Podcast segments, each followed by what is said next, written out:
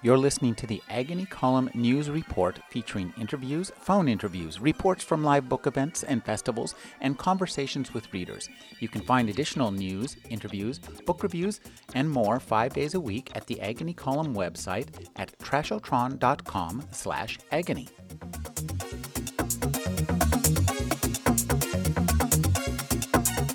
Welcome everybody. I'm Rena Weissman. I'm the coordinator of SF and SF, Science Fiction San Francisco, a perfect fit.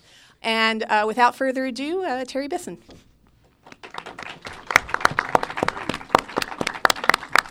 Well, thank you all for being here. It's a good crowd tonight. Uh, and I won't take a lot of your time. I want to remind everybody to t- turn your cell phones on in case a better offer comes along. And um, we have two distinguished and beloved authors here tonight. Uh, the man on my right ha- is a medical doctor of some repute and long standing.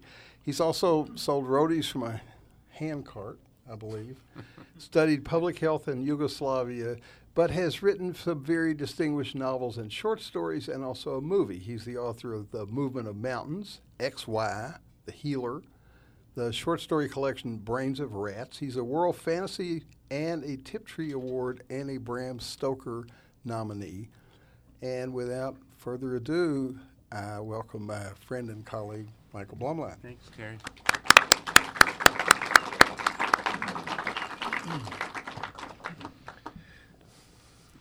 So I'm going to read from a new uh, story.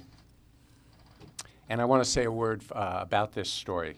Uh, and also about the other work I do, which is I'm a doctor, as Terry said. On one level, the story I'm going to read is about information. And in medicine, getting information is key to everything we do and how we interpret the ep- information and then what we do with it and how we proceed. Years, I'm a little nervous, so let me take a breath. Breathing is good. Breathing is good, yeah. So years ago, um, in thinking of information, we used to order this test called the SMAC 20, and sometimes the SMAC 24. And in this test, we examine 20 or, or so um, distinct laboratory values of various organs and various bodily systems. And it was sort of a shotgun test. It was a catch all. We weren't looking at anything in specific, in specifically. We were just sort of throwing it out there and seeing is anything wrong. Well, it turns out the chance of getting a false positive in any test is around 5%. So if you do 20 tests, the chances of, of getting a falsely positive one is it approaches about 100%. So what we start, what started happening, or what we saw, is that we'd get all these false positives. Once you get a false positive, you don't know it's a false positive. It just turns out as a positive test, and you, it leads to other tests. And these other tests sometimes lead to other tests, and sometimes some of these tests are not so fun to have, um, and people don't like them very much. We stopped doing this test. Now we get a little more focused. Now we do other tests. One of those tests we do now is called the MRI. Um, the MRI is an amazing and a powerful tool, and it sh- we, we see things. Excuse me? No. Okay. Uh, it shows us things we could never see before. And many of these things that we see, they're actually key to giving us the diagnosis we want. So it's really, really useful. Some of the things we see have no bearing on the diagnosis. They're incidental findings, not, re- not exactly what you'd call noise, but not really signal either. We call them incidentalomas. And they too often lead to further tests. And some of these tests um, are kind of invasive and uh, they cost a lot of money and they lead to a lot of anxiety. A couple of months ago, I had my very first patient who came in and he had his genome sequenced. Uh, this is our newest source of information, and this is incredibly exciting. We, there's so much we, have, we can learn, and, that, and we are learning from this. And it's really information we never dreamed of having before, unless, of course, you're a science fiction writer. The problem is, we don't know how to interpret this information. Usually it fo- comes in the form of, of a percent, like you have a 30 or a 40% risk of getting this disease. What do you do with this? And the thing is, there's really very little we can do. We can, uh, we can tell people at risk, say, of having diabetes or heart disease, that they should eat better, they should get modest exercise, they shouldn't smoke. This is what we tell everybody. Rarely we can offer someone a miracle cure. These people might be faced with a, a terrible life altering choice. They might have to embark on a course of treatment, the outcome of which they have no idea. They can't predict. It's an incredible time in medicine. It's fraught with promise, it's fraught with peril. As one of my characters, in, as, a, as a character in this story I'm going to read says, progress is a great God. It's the God of the impossible. It is not, however, a God with mercy. So, with that as an introduction, I'm going to read the first part, unfortunately, of this story, because the second part maybe relieves some of the tension that the first part creates, but you don't get to hear that, Because it, it just runs on a little too long. See, if he were a poet, there wouldn't be any question about it. Poets go straight on, apologizing for taking up so much time and taking it up anyway. So, this story is from what I've uh, started to think of uh, as a group of my stories that I'm calling the Doctor Diaries, and this one is called 22 and You. She didn't want the test. She had vowed not to get it done. What she wanted was a family, she and Elliot both. She would never have married a man who didn't want kids. Like her, he fancied a brood. One, if one was all they could have, but two would be better. Three would be better still. Four, he had asked in one of their giddier moments, How would you feel about four? Four, she said, would do nicely. Five, she had smiled at the thought. More, he had asked, those killer eyes of his widening slightly. I couldn't imagine more than five, she had said, meaning, of course, that she could. As for the test, there'd be time enough later after the children were born and after she and Elliot had been married a few more years. Not that she had any doubts about their marriage. Elliot loved her deeply, and she loved him. It seemed the most natural thing in the world, this love, like breathing. In another way, it was a constant surprise to her, like opening an unexpected and wonderful gift. She felt it between them many times a day. Actually, she felt it pretty much whenever she thought about it. It was a living connection. So many of her friends had to work at keeping their marriages running smoothly. Hers ran smoothly by default, and a large part of this she felt was due to Elliot. It was like her mother had said on the day before the wedding when she'd pulled, pulled Ellen away from the last minute preparations and taken her for a final prenuptial mother daughter walk. Darling, she'd said, I know we haven't always seen eye to eye. You don't always approve of how I handle things. We've had our differences. Ellen had started to reply. Wasn't it the reverse, her mother, who didn't approve? And did they have to talk about this now? Please, let me finish. It's not my business to judge you. It's my business to love you, and I do. I think you've made a spectacular choice. I wish you every happiness. Not that you need anyone's wish, it's there for, for you it's there for you. I can see it ahead for many years. Ellen felt the same, but she was curious. Why do you say that? How do you know?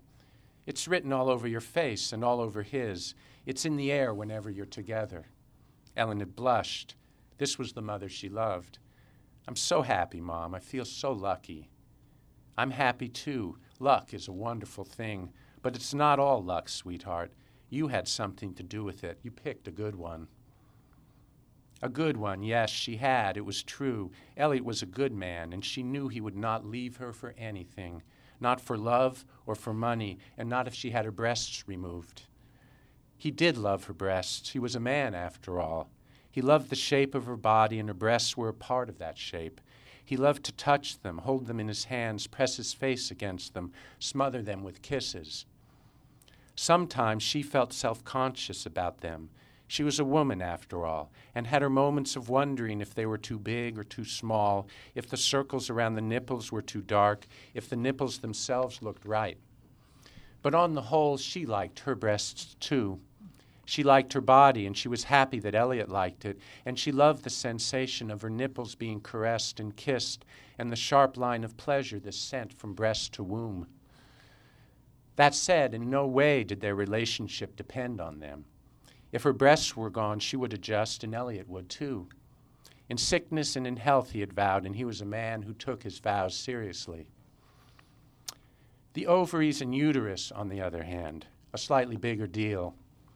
Elliot would say the same thing do it, have them removed. He would not hesitate. In the future, no word of regret would ever cross his lips. He would hide his disappointment, wall it off from her and perhaps from himself as well. Your life is more important, he would say, than our having kids. And he'd mean it. Of course he would. But for her, not so simple. Not simple at all. She would always know what she had failed to produce. There would be a hole in her life, and this would be the source of immeasurable sorrow. There would be a shadow over their marriage, an absence that she could not begin to think of how to fill. Having kids was etched so deeply in her. It was there inside for as long as she could remember, inseparable from who she was. Womanhood meant many things, and one of these was, mother, was motherhood. This seemed only natural. Most of her friends, both married and unmarried, felt the same. Getting pregnant, giving birth, raising a family, let the wild rumpus begin. it was nature's gift and plan. You could live without breasts, but without kids, without ovaries and a uterus, this seemed unnecessarily cruel, and she would not do it. She could not. The ovaries and uterus were hers and would stay. She would not part with them, and furthermore, she would not put herself in a position where she would have to consider parting with them. In other words, she would not do the test to see if she had that awful gene, the one her grandmother and her mother had. Mm that one or any of the others that interacted with it, the so called constellation that would put her at such grave risk. For if she had it, she wouldn't be able to ignore it. She wouldn't be allowed to. Elliot wouldn't let her, her mother wouldn't let her. The two of them would keep at her to do something about it in all the ways that loved ones exerted their love. She preferred to remain ignorant for the time being. Among her friends, nearly all of whom had been fully genotyped, this bordered on the heretical. You got a wax, a pedicure, you kept in shape, you kept in touch, you had your genome done. These were not the days of being uninformed. These were the days of knowing absolutely everything you could about yourself, your friends, your friends' friends, the world around you. Refuse data, Deny it, either going out or coming in. Keep your own counsel. You might as well pack your bags and go live in a cave. True, your genome was yours in a sense, a certain narrow, private, misanthropic, self centered sense, but in a larger, fuller, more generous sense, a global sense, if you will, it was everyone's. Your genome was part of the great worldwide human pool, and in this sense was public domain. Friends deserved to know who they were friends with. They deserved to know what their friends were made of, what, building block wise, they had inside, what this might lead to, and what their pedigree was. You might discover you shared a friend's single nucleotide polymorphism, her SNP, and how cool would that be? You might even be related.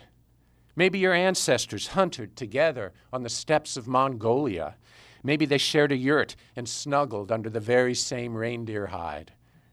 This was information that people who cared about people should know. Ellen heard from more friends than she knew she had, sharing their experiences and concerns and urging her to get profiled. She received links to one site after another until she cried, Enough, give it a rest. But the sites continued, continued to find their way onto her screen. 23andMe announced monthly specials. Our chromosomes ourselves offered two for ones. And Genomania promised a free sequencing in exchange for the names of five or more friends who'd be interested in their services. No, thank you, she said to the screen, hitting delete. No, thank you, unsubscribing. No, thank you. No, thank you. Leave me alone. Go away. I don't want your stupid test. I'll do it AK after kids. Her mother pleaded with her not to wait that long. Getting pregnant could trigger the cancer. It was a big risk. You waited, Ellen reminded her. I don't have the full constellation. I just have the one bad gene. Pregnancy wasn't an issue. Besides, they didn't have the test when I was your age. They didn't have the technology. Would you have done it if they did? Absolutely. It was a bald faced, if forgivable lie. I don't want to know something I'm not going to do anything about, Ellen replied. It'll just worry me. It doesn't worry you now? It worries me. Not as much as if I knew it for a fact. Then it would be like the cancer was already there, already growing inside of me. What her mother wanted to say was, maybe it is. But she couldn't be that cold, not even in the name of love, so she held her tongue. It would be like placing a curse on her daughter, and she knew how it felt to be cursed. She'd had cancer in both breasts and had had both breasts removed, along with the plumbing down below. It had been an awful experience, and that was before the complications. She'd never fully recovered. The best thing she could say about the multiple surgeries was that she would never have to have them again. Now the cancer was back in one of her lungs. She hadn't yet told her daughter. How could she? What would she say? She hoped if she waited long enough, she wouldn't have to say anything. She'd be hit by a car and die a quick and sudden death or die in her sleep, even better. Better still, the cancer would disappear. Her body would fight it off, or it would somehow self destruct. A hara-kiri suicidal cancer. It could happen. She'd read accounts. It could shrivel up like a pea and leave her in peace. Being a peace loving woman, she spent a fair amount of time every day visualizing this outcome. She also spoke to it at times, as she might to a disobedient child or an alien or an enemy. She tried to reason with it, negotiate it, court its favor, compromise. So far, it wasn't listening. It continued to grow and divide. Her visualizations and conversations didn't seem to be working. The drugs weren't working either. At a certain point, she felt she had no choice but to tell her daughter. She did it over coffee at Ellen and Elliot's apartment. Elliot was working in the back. Ellen was stunned. She shook her head as if it couldn't be true. When she recovered her voice, she got angry, as her mother had suspected she might. She didn't like being kept in the dark, especially about something like this. She didn't understand why her mother insisted on being so secretive. But the anger didn't last. Soon it was swept away by a river of tears. When Elliot finally wandered out to say hello, the two of them were locked in a fierce embrace. He was next to get the news. It was not a happy moment. The three of them talked for a while, then Mom drove herself home. The apartment seemed to shrink in her absence. The air felt heavy, the walls pressed in. Ellen had to get out, and she and Elliot took a walk. The streets were crowded, the sun was warm. The city was alive all around them. Ellen felt this life acutely, almost painfully, and when they got back home, she asked Elliot to make love to her. She tended to be a vocal lover. Restraint was not her MO, not, as it were, in her genes. She loved to make noise, to moan and groan, and even cry out. This time, as she reached her climax, the cry was different, harsher, as if something was being torn from her. Afterwards, she continued to cry, and Elliot held her until at length she quieted. Later, curled in the warmth of his arms, she announced that she decided to have the test done. She would get her genome sequenced, A to Z. I'm glad, he said. Will you be glad when I have no breasts, when I can't have kids? Because once I do this and I find out I have those stupid genes, I'm not going to stop. I'm going to do what I have to. If that means letting them rip me apart, I will. I refuse to stick my head in the sand like my mother did. They're not going to rip you apart, he said. They'll take away some precious items. They won't take you. Are you ready for a life without kids? He hesitated for less than a second. Would it have mattered if he hadn't, if he'd answered immediately? We'll work it out, he said. Our dream will die, she thought. I just want you to know where I stand. Showing him how tough she could be when she made up her mind, warning him. Was she also, he wondered, asking him to take issue with her, fight her on this, say no, don't do it? Why do you say your mother stuck her head in the sand? he asked. She didn't know she was at risk until she was first diagnosed. She didn't want to know.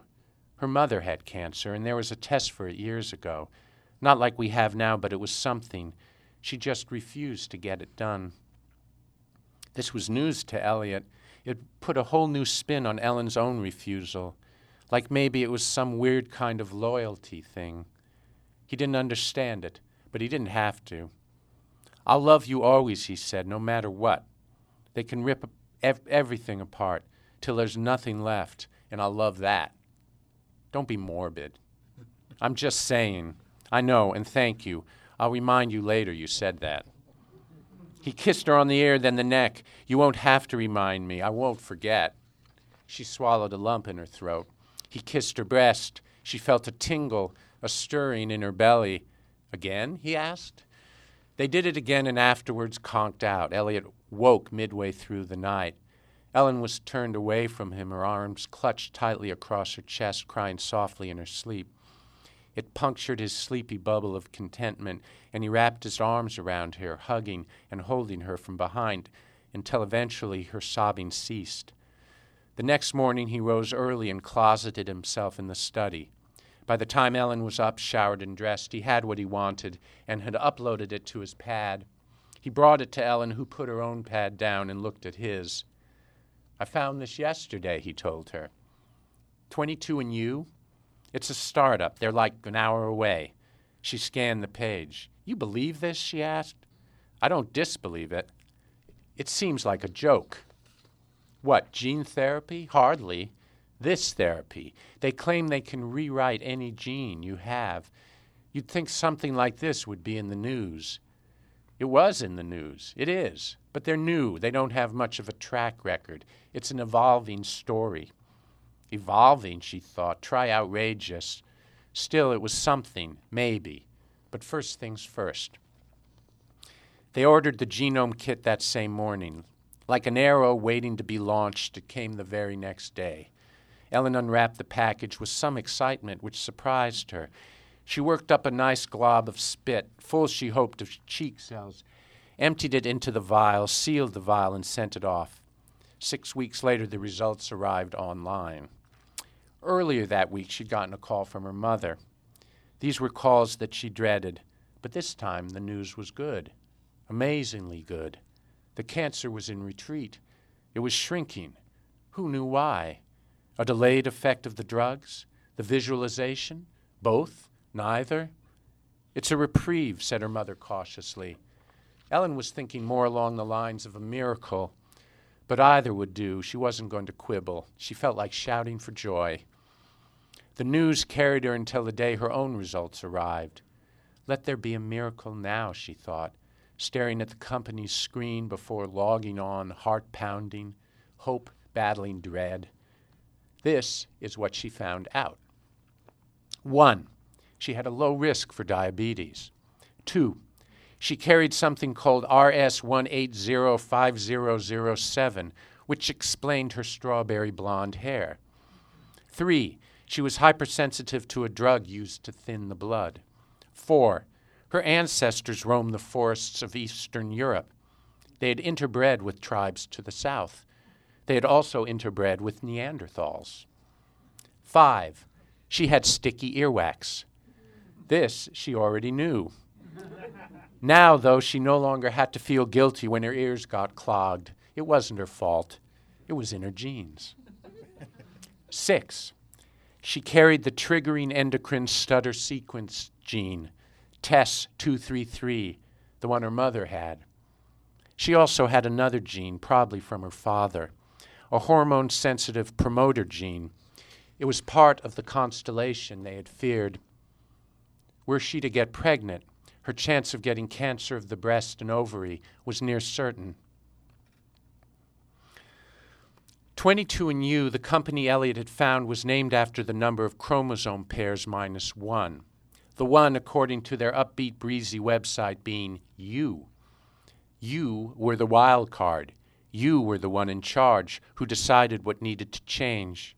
You were the supplier of that critical information, the orchestrator of your personal future, the author with a capital A of your own destiny.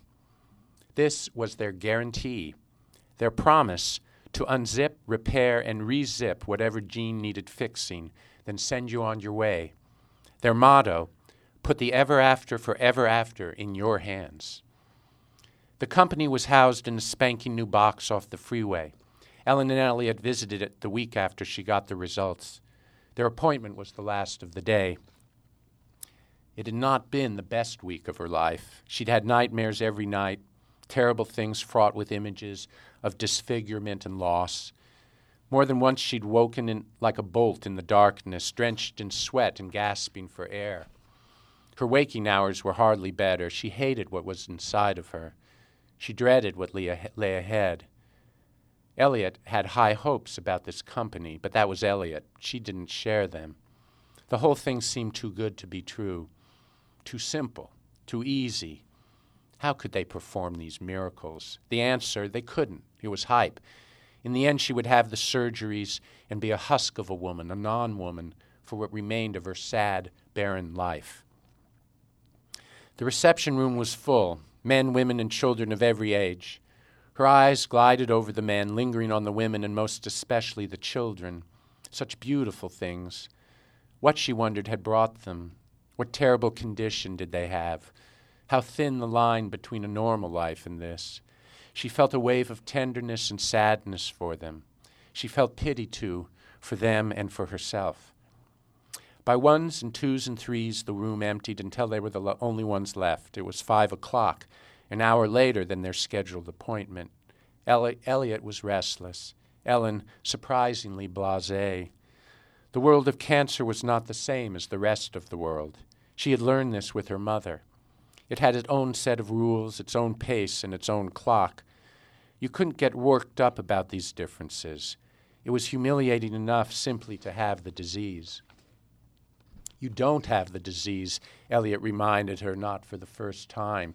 You have a chance for the disease. That's why we're here, to remove that chance, reverse the odds. She imagined someone tossing a pair of dice, which seemed an iffy way to decide one's future. She knew it was irrational thinking. This was science, not a crapshoot. Science and Elliot, her soulmate, her heart throb, her love. Elliot trying to raise her spirit, Elliot caring for her, Elliot keeping the flame of hope alive. She owed him, if not cheer, then at least a measure of kindness. You're right, she said, lacing her finger through his. I'm sorry for being such a bitch. You have every reason. Besides, you're not. Ah, you lie. I never lie, he said, squeezing her hand. Her, his wedding ring pressed against the inside of her little finger. From the finger to her heart, from her heart back to his, the true ring. A nurse came out and called her name, breaking the reverie. They followed her through a door where they were placed in another smaller room. They waited longer, and at length a man appeared. He was tall and broad chested. He had slate blue eyes and a sweep of lank, wheat colored hair that all but covered his narrow forehead. His nose was large, his chin square, his lips cherry red. His name was Stanovich, Dr. Rudolf Stanovich.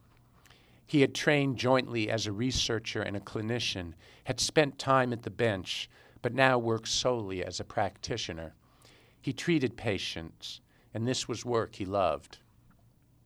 He was passionate about his profession.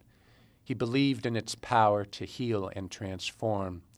He believed in his company, 22andU, as the guiding hand of this transformation. He believed in himself. He was a doctor, and his job was nothing more or less than helping those in need. He knew Ellen's story before he entered the room. He had read the history she had provided. With minor variations, it was the same history and story of every patient who came to 22andU. A bad gene or genes, an uncertain future. He had no need to hear it again, yet hear it again he did, sitting in a chair opposite her, folding his hands in his lap, meeting her eyes and listening patiently and without interrupting as she laid it out for him. When she was done, he asked some simple questions designed to draw her out further, to allow her to express and unravel at least a little the complex knot of her feelings. She hadn't expected this, had assumed he wanted it cut and dried and to the point, and was taken by surprise. Her feelings? What manner of doctor was this? It's late, she said. Are you sure you want to know? Do you have time? It was an honest question, but also a warning disguised as a little joke. It could get messy, she was telling him. Emotions could fly. Much was bottled up inside. Was he prepared for what might happen when the bottle was uncorked? More to the point, could she trust him to let down her guard? He glanced at his watch, then slipped it off his wrist and into a drawer. Then he settled back in his chair. We'll talk. First you, then me. We'll put our cards on the table. We'll make time. He had an easy manner and spoke with an accent, Eastern European, Balkan maybe, something that from other lips could have come out guttural and harsh, from his almost embarrassingly gentle. She drew a breath, then began. A fistful of wadded up, tear soaked tissues later, she wiped her nose, heaved a sigh, and was done. She hadn't meant to cry. Doctors were either uncomfortable with tears or else they treated you like children. But there it was. He'd asked for it. Elliot sat beside her. Midway through her unburdening, he'd taken her hand and continued to grip it tightly. She was grateful for his presence. She could have done it alone, but he was a rock. Together they waited for the doctor's response. He began by thanking her for being open and candid with him. Anger, fear, frustration, and all the rest were natural. Hope was natural, too. Not that she'd mentioned it, but he knew it was there. Why else would she be sitting in the room? Now I'll be candid with you. There is hope more than hope. We'll fix this, Jean. If you like, we'll turn around your future. I like, she said. He held up a hand. Please, you need to understand the full picture. That's where I'm going to stop for now.